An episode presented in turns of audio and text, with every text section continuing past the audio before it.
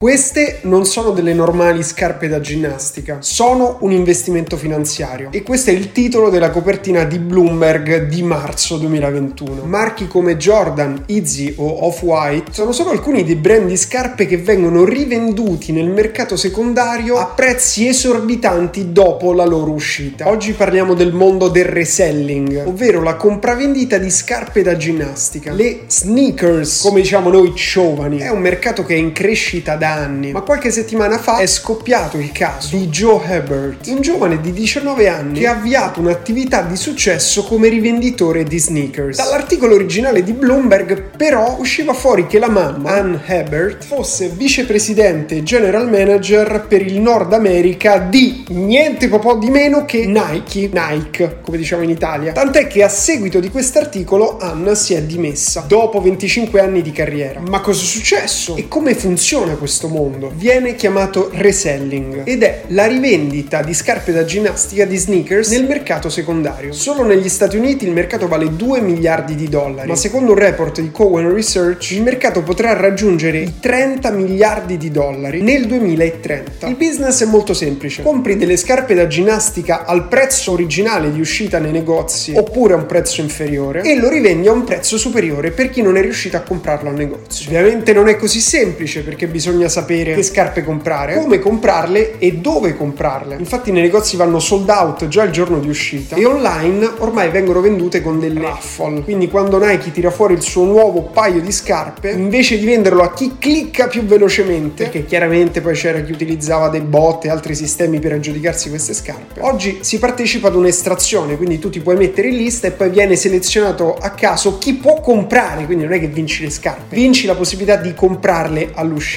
Tutto questo fenomeno nasce negli U S A, ovviamente, patria anche della cultura streetwear. Quanto si guadagna? Rivendere un paio di scarpe può farti guadagnare cinquanta dollari come trecento quattrocento dollari. E ci sono principalmente tre modi per rivendere queste scarpe. Il più diffuso sono ormai i marketplace online. Sono dei veri e propri mercati online in cui chiunque può mettere in vendita le proprie scarpe e chiunque le può comprare. Il più famoso si chiama StockX ed è stato fondato nel duemilatredici da due collezionisti tedeschi. Esistono poi dei negozi fisici in cui rivendono le sneakers. Per esempio sono stato a New York a Flight Club e in Italia abbiamo Dropout, che è uno store di Milano. E poi ovviamente i negozi virtuali, gli e-commerce, ovvero se tu ti vuoi mettere a rivendere le scarpe puoi crearti il tuo store online e venderle direttamente. Per capire meglio questo mercato dobbiamo dire che ci sono i compratori, i venditori, ma c'è anche un'altra figura che sono gli autenticatori, ovvero coloro che verificano che quelle scarpe siano originali, perché effettivamente già girano molti falsi. Ma la domanda che magari a questo punto ti stai facendo è: Gigi, perché ci sono persone che spendono così tanti soldi per delle scarpe? Potremmo fare mille discorsi, ma dobbiamo parlare del principio di scarsità, che è lo stesso principio alla base del valore degli N F T, non fungible token, l'argomento di cui abbiamo parlato settimana scorsa, la crypto art. Ci sono pochi pezzi, tante persone che lo vogliono e il gioco è fatto. È lo stesso principio che ha cercato di utilizzare Lidl quando ha lanciato le sue scarpe, la sua collezione